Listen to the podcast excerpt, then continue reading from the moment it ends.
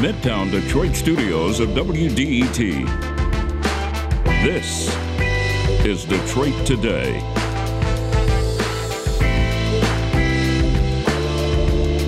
We'll talk with Congressman Andy Levin today about the Protect Our Democracy legislation, which would rein in executive power in Washington.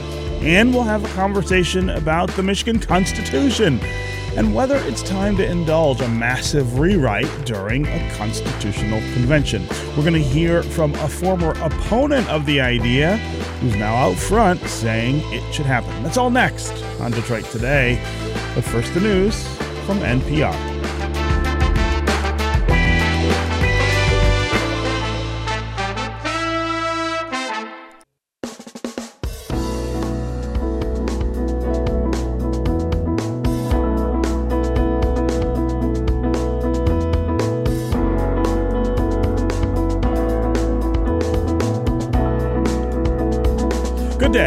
Welcome to Detroit Today on 1019 WDET. I'm Stephen Henderson, and as always, I'm really glad you've decided to join. Before we get the show started today, I just want to send out best wishes to those of you who were affected by this crazy windstorm over the weekend, which knocked out power to just thousands and thousands uh, of people in, in southeast Michigan. I hope that you have power back if you lost it. I hope you never lost it in the first place, of course. But I think this is a reminder, and we seem to be getting them an awful lot, of the changing climate and the consequences of that changing climate because we have so underinvested in our infrastructure. Over the summer, of course, we were reminded at how badly we have taken care of stormwater and other sewers that uh, that keep water out of our houses uh, because of the storms this summer. We saw backups everywhere in the streets, in people's houses, in people's yards, over and over again. That is a result of us not paying enough money to keep that infrastructure up to date. Uh, now we see this windstorm, which again, these these kinds of weather events are different than what we have seen in the past, but we're just not ready. We're not prepared to weather the weather and not have catastrophic uh, losses. So uh, we, we really do want to focus on those things. We talk a lot on this show about infrastructure, but one of the things that you can be doing as a citizen, as a customer of DTE, for instance, is calling your representatives in Lansing and in Washington, talking about how we need to hold the utilities more accountable for the way they provide this power, but also how we need to, as the public, I think, accept the idea that we need to pay more for these things. We need to invest more in them in the long term sense so that we don't have these unbelievable interruptions uh, all the time. It is not necessary to live like this. it's not. We don't have to do it this way. We have chosen this over a long period of time, and we can choose something else. Okay, we want to get started today talking about state government. And uh, I want to talk about the things in state government that come to your mind that don't work or maybe just don't make sense. We talk all the time about those things on this show. The way we finance our public schools, our petition initiative process, which grows more and more out of control with every election cycle, it seems. How our judges are elected, and the way our legislature is structured. And I could, of course, go on and on and on with things about our government that are either outdated or just terribly inefficient. My first guest today says it's time to tackle all of those things at once. Retired GOP strategist and former general counsel for the Michigan Chamber of Commerce, Bob LaBrant, says it's time for a constitutional convention here in Michigan. He has an op ed in Crain's Detroit Business titled Michigan's Constitution Needs a Rewrite. It is part of Crain's Forum on Ideas for Reforming Our State Government Structure. And Bob LaBrant joins us now to talk about why he thinks it is time to overhaul our governing document, our foundational governing document here in the state of Michigan. Bob LaBrant, welcome to Detroit Today. Well, thank you, Stephen. It's good to be with you.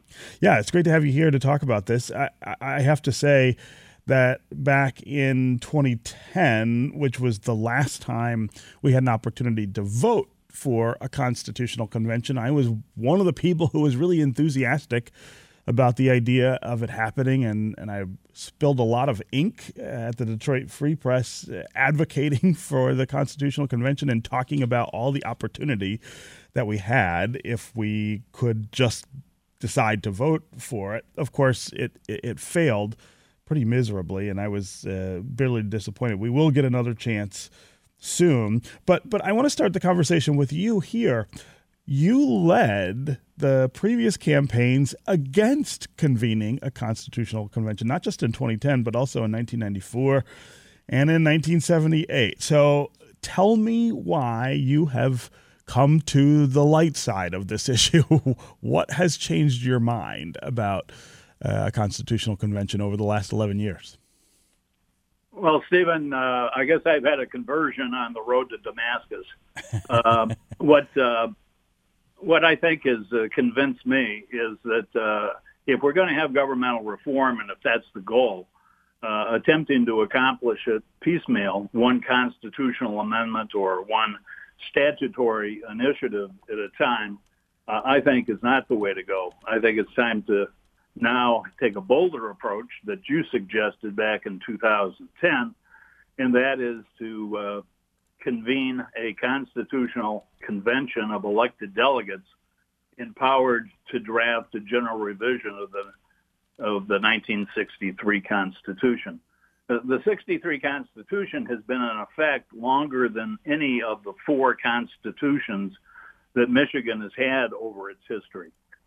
Uh, 1835, 1850, 1908, and of course now 1963.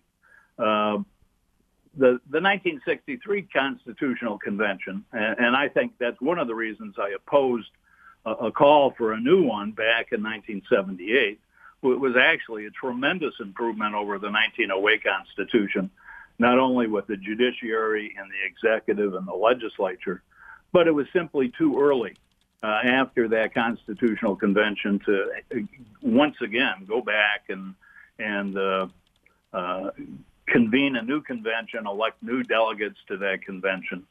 Uh, in 94, uh, I don't think that case could be made. Uh, I think 2010, uh, there were some things, particularly term limits, uh, that had been added uh, to the Constitution back in 1992, and some other issues that that you could make a strong case maybe back then that uh, that might be done. But uh, what I'm concerned about is I've seen this growing tendency that I think you already spoke about of uh, kind of uh, uh, interest groups uh, taking the initiative process and kind of writing the constitutional amendment or a statutory initiative to their own particular cause and, uh, and as a result, I think we would be much better off if, in fact, we elected delegates to a constitutional convention that would take a look at the entire document. Uh, certainly, I think there's some very necessary changes that have to occur as it relates to uh, petition drives. But with that, I'll, uh, I'll, I'll let you get in and, and, and ask me some more specific questions. Right. So, so as you know in your piece, uh, we're going to have this question come up for us again on the ballot on November 3rd, 2026. Um, let's talk just for a minute about how this process works.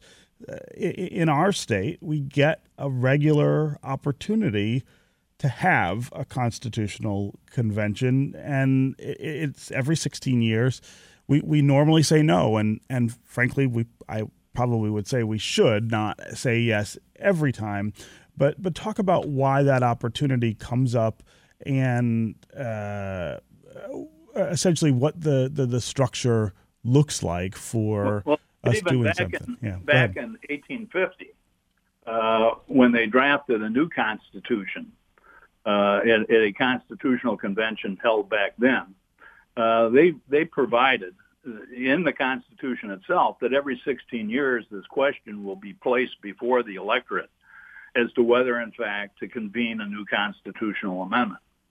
Uh, that continued in the uh, 1908 Constitution. Uh, the 1908 Constitution is, is uh, interesting because uh, not only did you have to get a yes vote to convene a constitutional convention, but you had to get an absolute majority of those voting in the election, mm-hmm. not on the question, but on, in the election. In the overall election, right? Yeah. yeah. And uh, you know, and, and and as a result, in 1958, when this automatic question came about, it got more yes votes than no votes, but it didn't get a majority of those uh, voting in the 1958 election. We were electing Phil Hart to the United States Senate, Soapy Williams for another term as governor. But uh, although it got more yes votes than no votes, it, it failed. Uh, George Romney, uh, the League of Women Voters, and the Michigan Jaycees uh, did a petition drive uh, for the 1960 election, and that was called the Gateway Amendment. And, and one of the things that they attempted to do in that Gateway Amendment is, is change the way that uh, delegates would be elected. Interestingly enough, uh, the state senate uh, the state senate districts, we only, you know, would elect convention delegates, not the state house, uh, the state senate from those districts, and, and all those districts uh, were kind of frozen in place in the Constitution. Uh, that was before Reynolds versus Sims, and so it was really quite a malapportioned state senate. Uh, the voters approved and uh, in addition, there was a provision in there that in April of uh, of uh, 1961, there would be again a call for a constitutional con- convention. It passed, and and as a result, uh, the 61-62 constitutional convention was held. That 63 Constitution provides that each state House district and each state Senate district will elect a constitutional uh, a, a, convention delegate uh, on the partisan ballot. Uh, one of the things that I think uh, we might want to take advantage of in this time period before November 3rd, uh, 2026 is maybe take a look at a gateway amendment in, in 2024 hmm. and, and, and instead of making these partisan offices uh, make them nonpartisan and, and have people, you know, not just have an R or a D behind their name, but actually express their interest in what, what kind of changes we need to make uh, to a new constitution uh, that would be voted on, at least the call for the convention in, in 2026. Mm. So that's, uh, that's my kind of take on that. Yeah. So um, I, I want to get the callers involved here and and see what they think about the idea of rewriting the Michigan Constitution. Uh, give us a call and let us know if you think it's time for uh, a rewrite of our foundational uh, governing document. Uh, if we did approve that kind of change five years from now, Tell us what issues you would like that convention to revisit. Would it be public school funding, taxes, how the legislature is structured? Do you think there are other ways that we can make state government work better? It has been uh, 57 years since we uh, since we last redid our constitution in that way. Is that long enough? Is it uh, overdue, perhaps, for us to to take another sort of long, lingering look?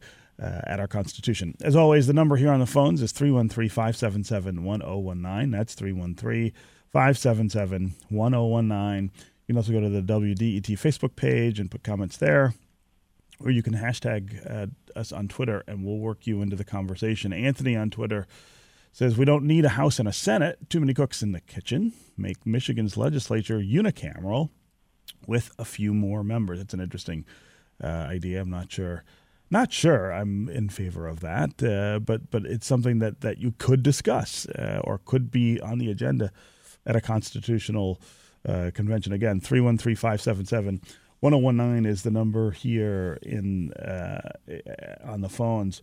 Um, so, Bob, I want to talk about a little bit of the kind of groundwork that that that would have led to a different decision in 2010, I guess.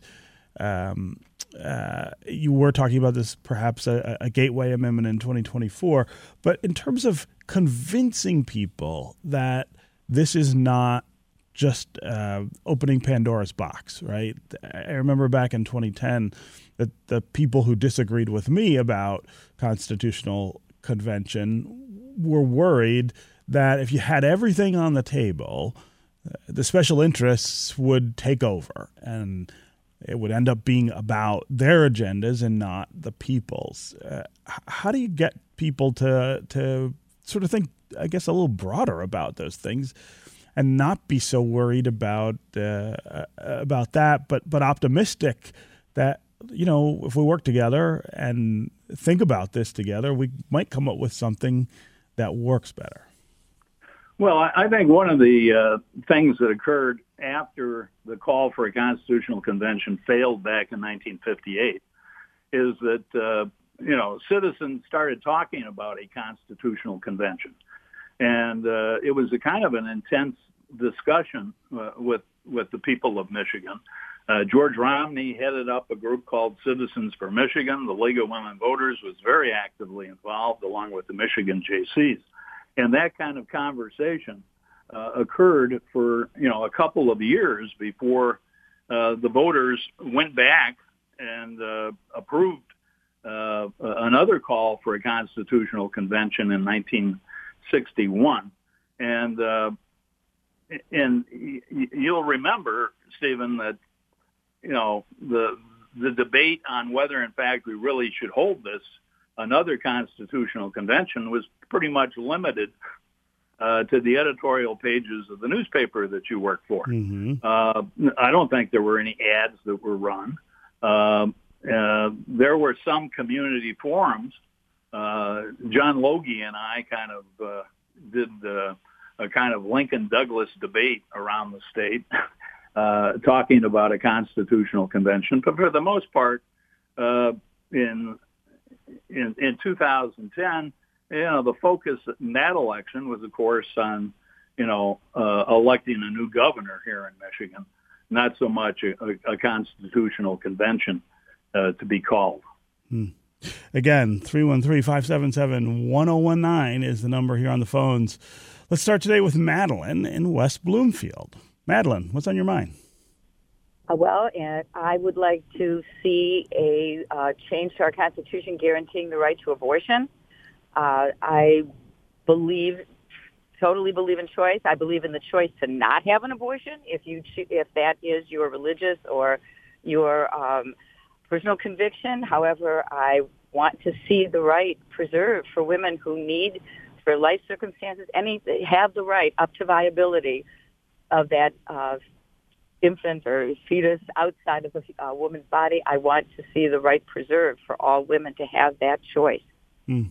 Yeah, I you know, Madeline, that's an issue that I think comes up on both sides of of the equation there. I mean, I think there are a lot of people who would like to see stronger abortion rights uh, part of the, the the state constitution, for instance, especially if uh, the Supreme Court, as is maybe expected, ends up uh, overruling or overturning Roe v. Wade uh, in the spring.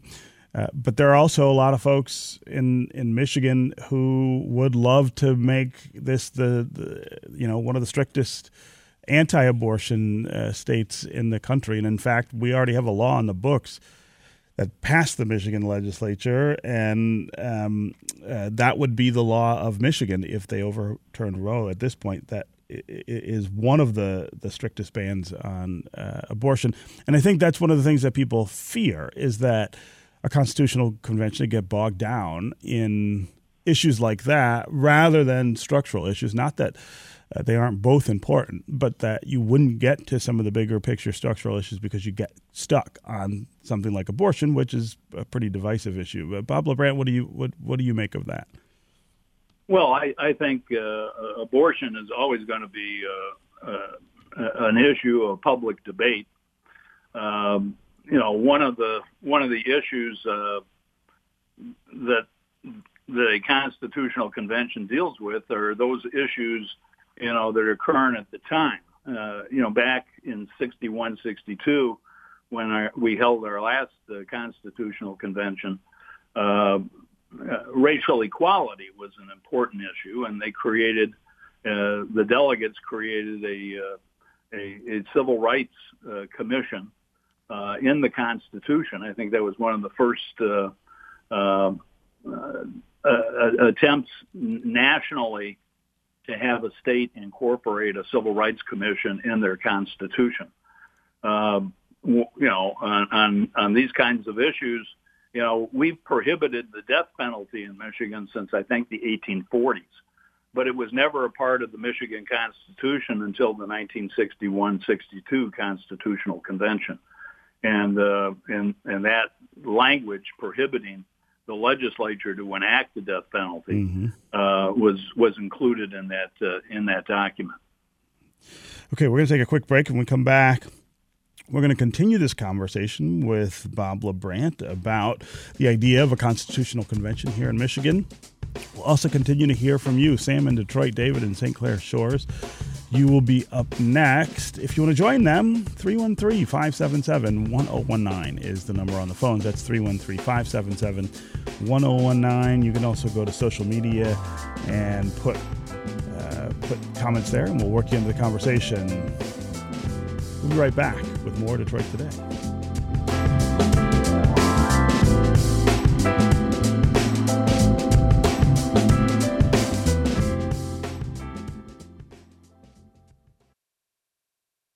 Bringing you news that matters, stories that impact your life, music from the Motor City and around the world.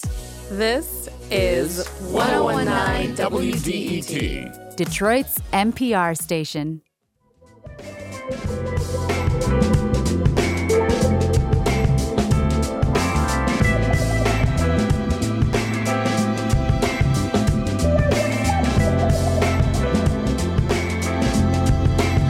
This is Detroit Today on 1019 WDET. I'm Stephen Henderson, and as always, thanks for tuning in. My guest is Bob LaBrant. He's a retired Republican strategist and former senior vice president for political affairs and general counsel for the Michigan Chamber of Commerce.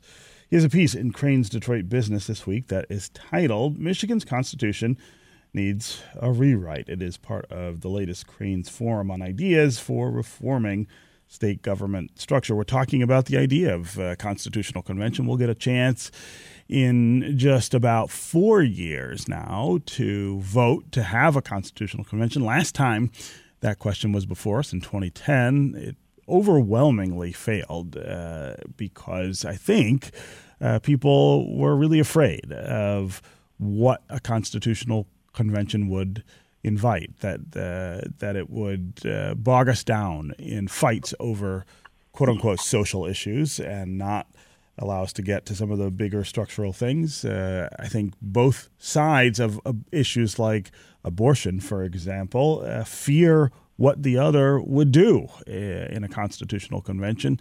Uh, and so the idea is, well, let's just avoid that altogether. Could look different in 2026. The the idea could be more appealing, and uh, some of the problems that we have because we haven't had a constitutional convention in so long could be so acute that people are ready to do it. The question is, what would you want to see changed in the Michigan Constitution if we did that?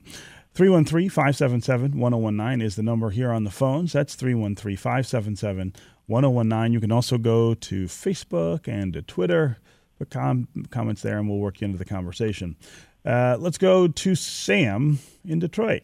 Sam, you're up next. Hey, good morning, Stephen, and good, good morning to your uh, distinguished guests and other listeners too. And uh, thank you for bringing those uh, inform- informative topics to our attention.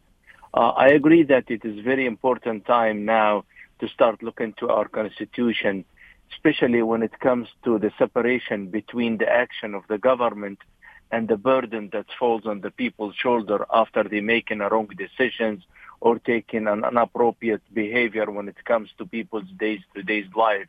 And the life example of this is what's happening with the UIA. People answer the questions according to the criteria set up by the state, and then suddenly they change it with the guidelines of the feds, and now people is trying to fight back to uh, protect their uh, money, what they were entitled to, and the UIA is coming back to them asking, hey, you have to pay this back. So the separation is important and making sure that the government is held accountable about decisions. And once they take decisions, they can't ask people for uh, to pay the result of these decisions, regardless if it's right or, or wrong. Mm.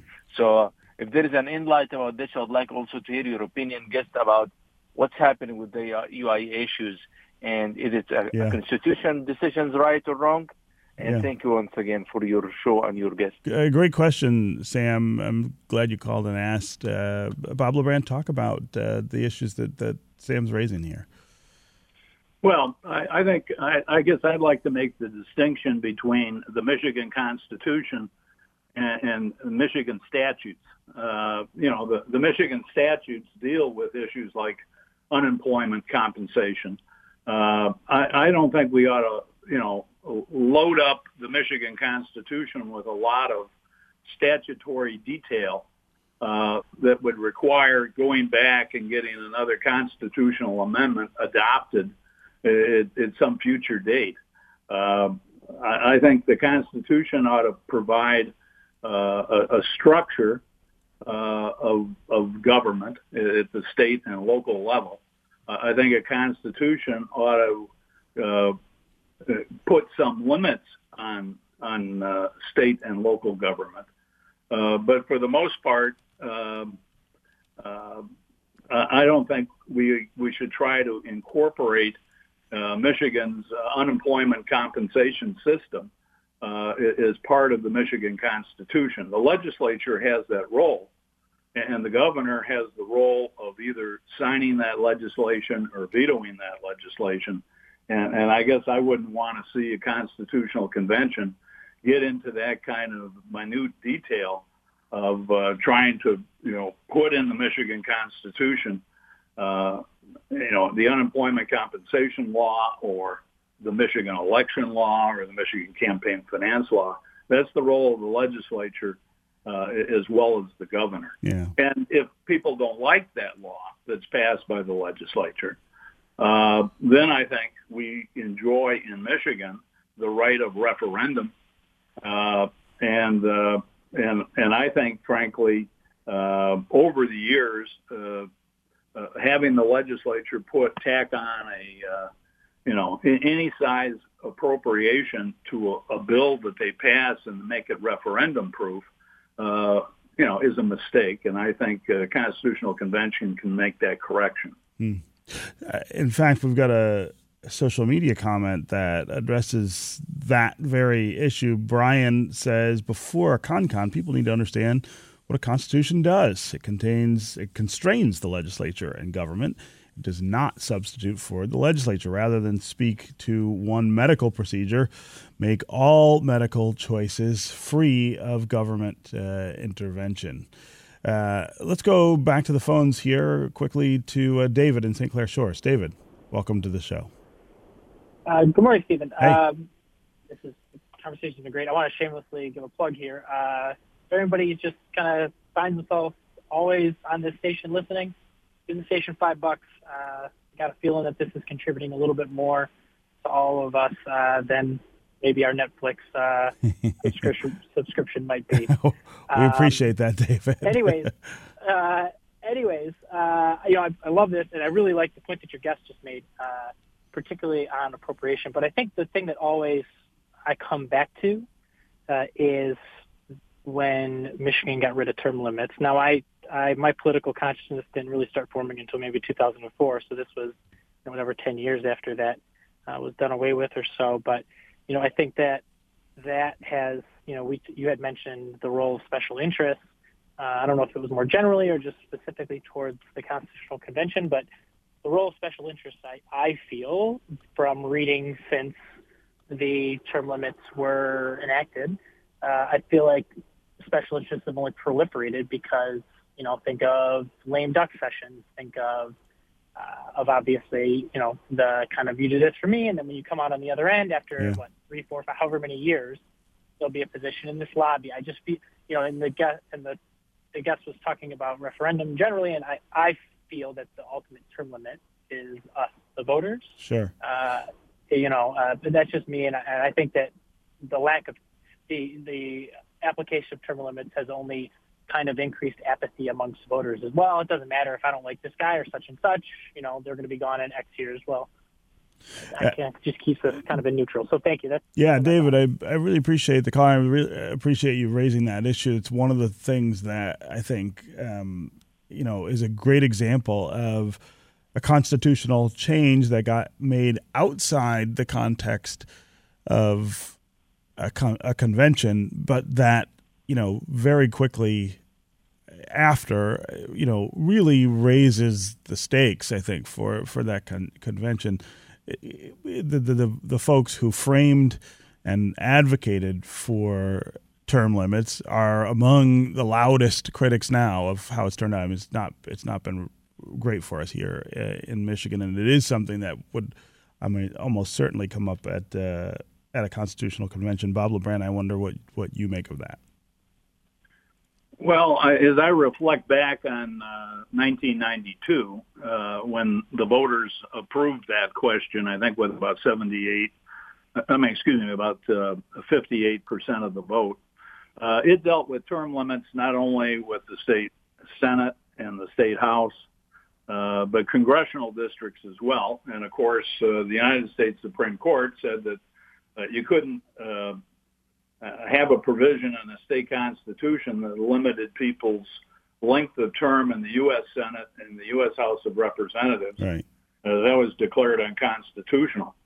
Um I, I think that uh, term limits, uh, as I look at around the, the nation, uh, those states that have the initiative uh, all have term limits, and those states that don't have the initiative uh, don't have it because the legislature uh, is, not likely to impose limits on themselves any more than the U.S. House of Representatives or the U.S. Senate is going to impose term limits on themselves. Uh, but we uh, we definitely adopted the wrong model when we did term limits. Uh, we were we have the most draconian term limits in the United States: three two-year terms in the House, two four-year terms in the Senate, and these are lifetime bans. You serve three year three two terms in the House, you can never again run for the House of Representatives during your lifetime. Uh, two two terms in the Senate is the same thing. It's it's it's a lifetime ban.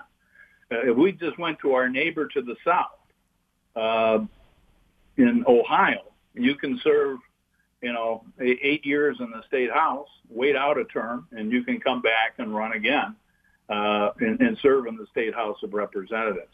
I, I think the better approach would have been, okay, you've got 14 years to serve in the legislature. How do you want to divide that up uh, is, is your choice. You can serve all of that time in the state house, or you can split it between service in the state senate as well as the house, or all of it in the state senate. And uh, that would have been, I think, a better model. Uh, unfortunately, I think one thing that uh, the unintended consequence of term limits is that when people get elected to the legislature, they're looking, uh, where's where do I land next? Do I, you know, do I become a lobbyist? Do I, uh, do I, you know, do I run for the Senate? And, and there's a continual need then to raise funds, and and rather than legislate. And I I think that that's an unintended consequence.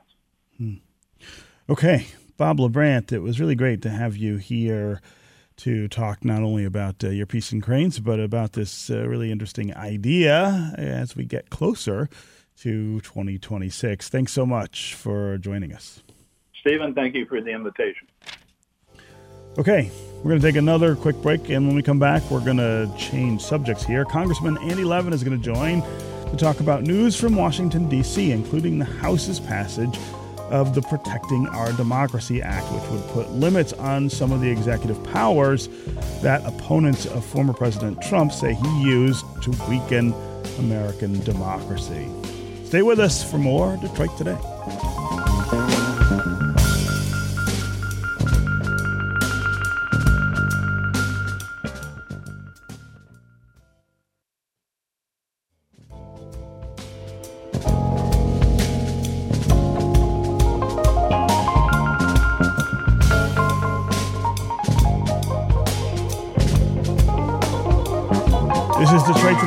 1019 WDET. I'm Stephen Henderson, and as always, thanks for tuning in.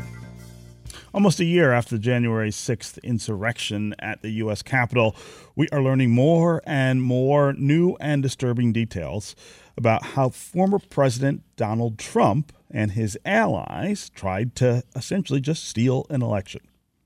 Many of the very same people who helped organize those attacks on our democracy are now working out in the open to both undermine confidence in our elections and plan for how they might overturn the next election that doesn't go their way.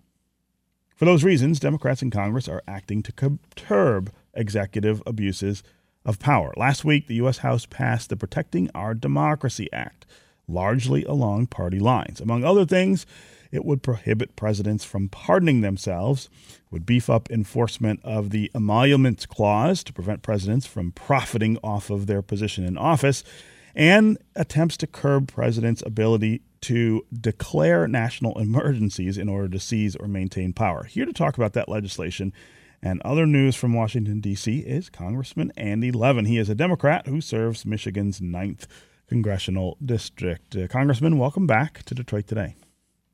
Good morning, Stephen. It's great to be with you. Yeah. So I noted a few things that the Protecting Our Democracy Act aims to do. Uh, what are some of the other provisions that you think are really important? And talk about how critical uh, Democrats think this is, given what we have experienced over the last four years and especially on January 6th. Well, you know, we have um, other uh, legislation that's so important to protect our democracy in the sense of voting rights and the whole uh, election process itself.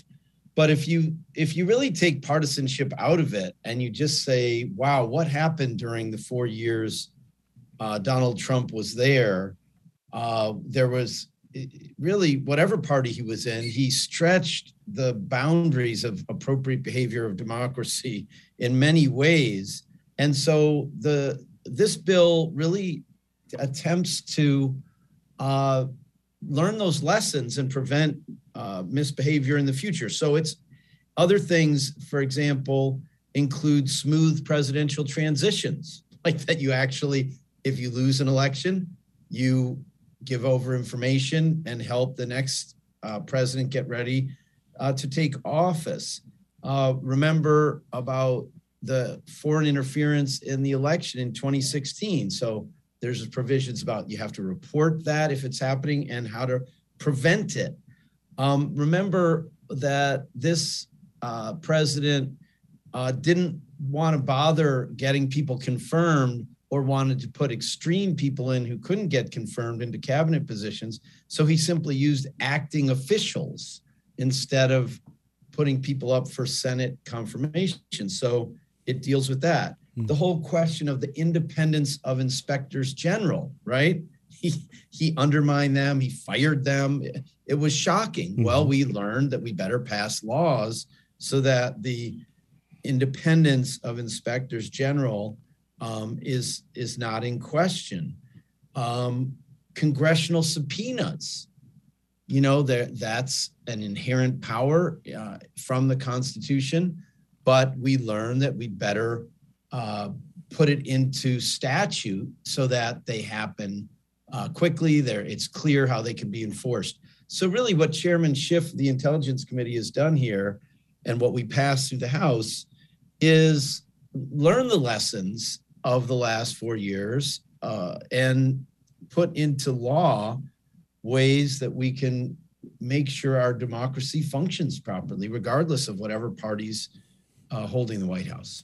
So uh, you're emphasizing there the idea that this is or should be a bipartisan idea and a bipartisan message, but even Republicans who voted in favor of impeaching President Trump after January 6th, people like Fred Upton and Pete Meijer from here in Michigan, uh, they voted against the passage of this bill, the Protecting Our Democracy Act. So tell me why Democrats weren't able to get more bipartisan support for this. Well, I think that that speaks to the to the point that we really have a political party, one political party, one of our two major political parties in this country that has gone off the rails of democracy completely and that has become a cult of personality. Uh, different polls show 60 to 70% of Republicans actually believe the lie that uh, Joe Biden didn't win the election and that you know they the big lie that the election was stolen and so forth.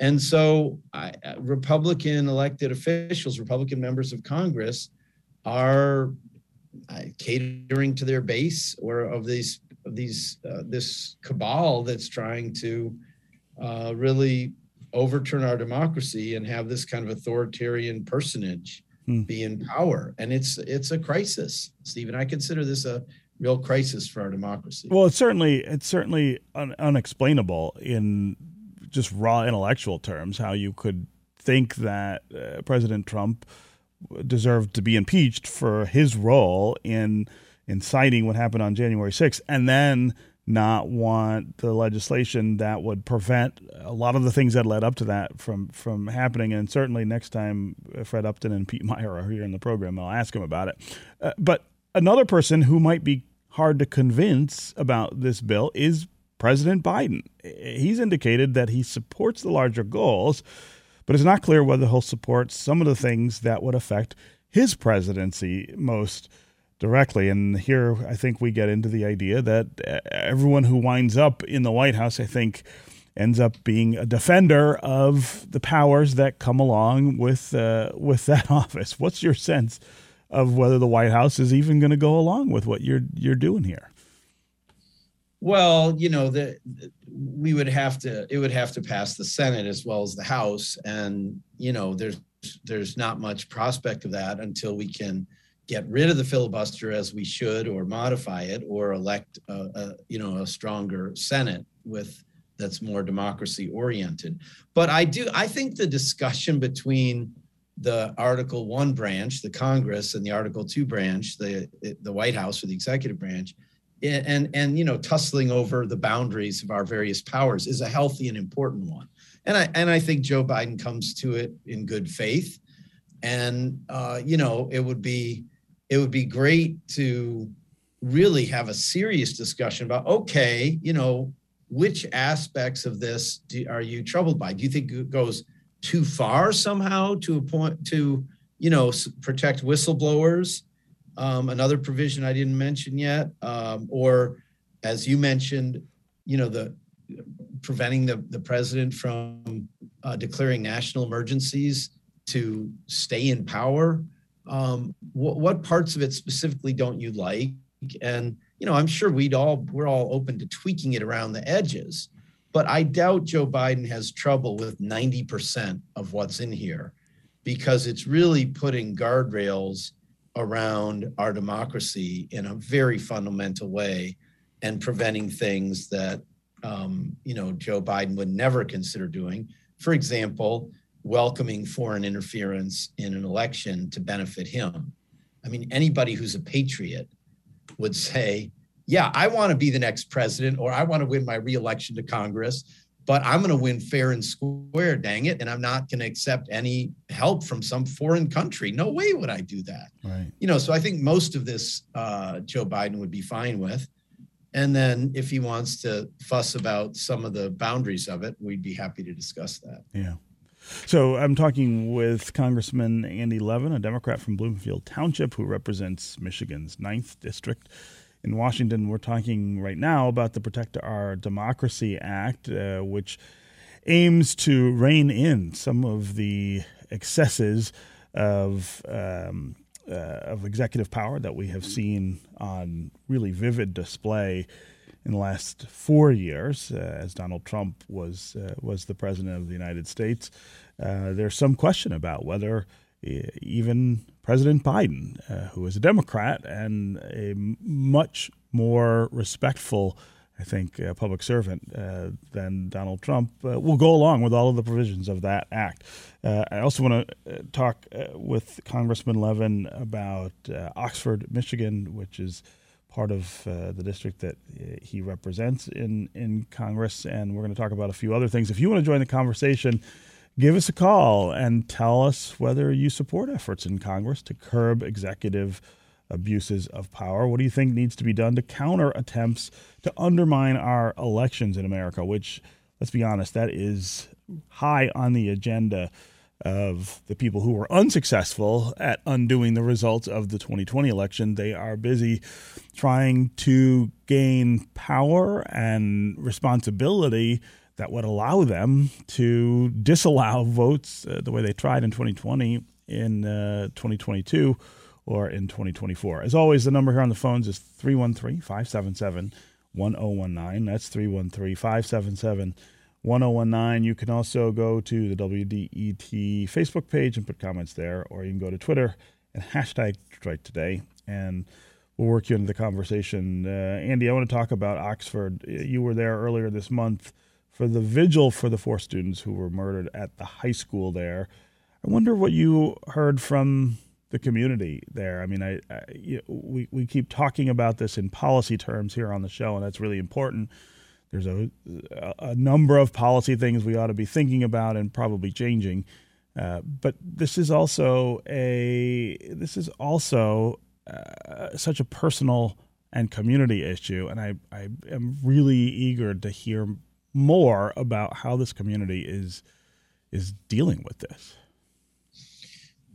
Absolutely. Well, first, let me just make clear that that Oxford is in um, the eighth district in Elissa Slotkin's district. It is near my district. I've been to that very school for when my kids played the soccer game there, a basketball game. I've been in the gym. Uh, so, um, you know, I'm an Oakland County dad of four, so it's very close to me, but it's in Slotkin's district. That's right. It's in it's in another district. I've got it yeah, all mixed okay. up there. yeah, that's okay. So, um, you know, it was it's just devastating, Stephen, and I think one of the things that we just don't appreciate is the devastation of of gun uh, violence, of of massacres like this, of of the individual gun deaths that happen so often, the the devastation on families, on you know friends, students, communities that go last for years and decades. Um, I mean, we've had over 530 mass shootings in 2021 alone, 34,000 deaths from guns. And so, you know, the, the, the toll of this is just not discussed enough. So in Oxford, I mean, the community is reeling. And just think of each of those kids, their friends, their boyfriend or girlfriend, their the kids in there who went to chemistry class with them, the kids that they played with on the football team or in, were in the bowling team or anything like that. And just to have a 14, 16, 17 year old person just taken away in an instant. And then, well, it could happen to me, you know. So the kids are afraid. They're trying to cope with it. It interrupts their learning, it scars them. And, you know, on that stage at the, at the, at the candlelight vigil, uh, the local clergy, the local police and fire leaders, you know, everybody is uh, just so devastated by this. And of course, speaking as a parent, you just, there's no, nothing you can say about the idea of losing a child like that. I, I would be devastated, Stephen. I can't even imagine. So um, I do, you know, I think it's going to be a lot of healing for that community. It's unbelievable how they've come together. They're so, you know, they've been so wonderful and so strong taking care of each other. but we do have to turn to policy solutions to stop this carnage, which literally happens every week in America from the fact that we have, you know, for every 100 Americans, there's 120 firearms, and there's no other country that's even close. Uh, no other country even has 40. Yeah. I mean, so, and then, you know, obviously safe storage laws come into focus here. So it's a, you know, I, my reaction is always that I'm sick of thoughts and prayers, and it's time for those of us with the power to act to act and pass laws, some of which, Stephen, 80, 90% of Americans support. Yeah. Gun owners support support, this. Yeah. Support, Democrats support. And yet the gun lobby has such a stranglehold over one political party that we don't get make any progress. It's just, uh, it's shameful. Okay, uh, Andy Levin, Democrat from Bloomfield Township. It is always great to have you here to talk about these issues on Detroit today. Thanks so much for joining us today. Thank you, Stephen. Take care. We'll talk with you soon. That's going to do it for us today. I hope you come back tomorrow when we are going to talk about a $3.3 billion spending bill in Lansing to help replace lead water lines all over the state. Think of not just the water crisis in Flint, but the one that is still going on in Benton Harbor and who could be next if we don't get moving on that project. This is 1019 WDET FM, Detroit's NPR station, your connection to news, music, and conversation. We'll talk again tomorrow.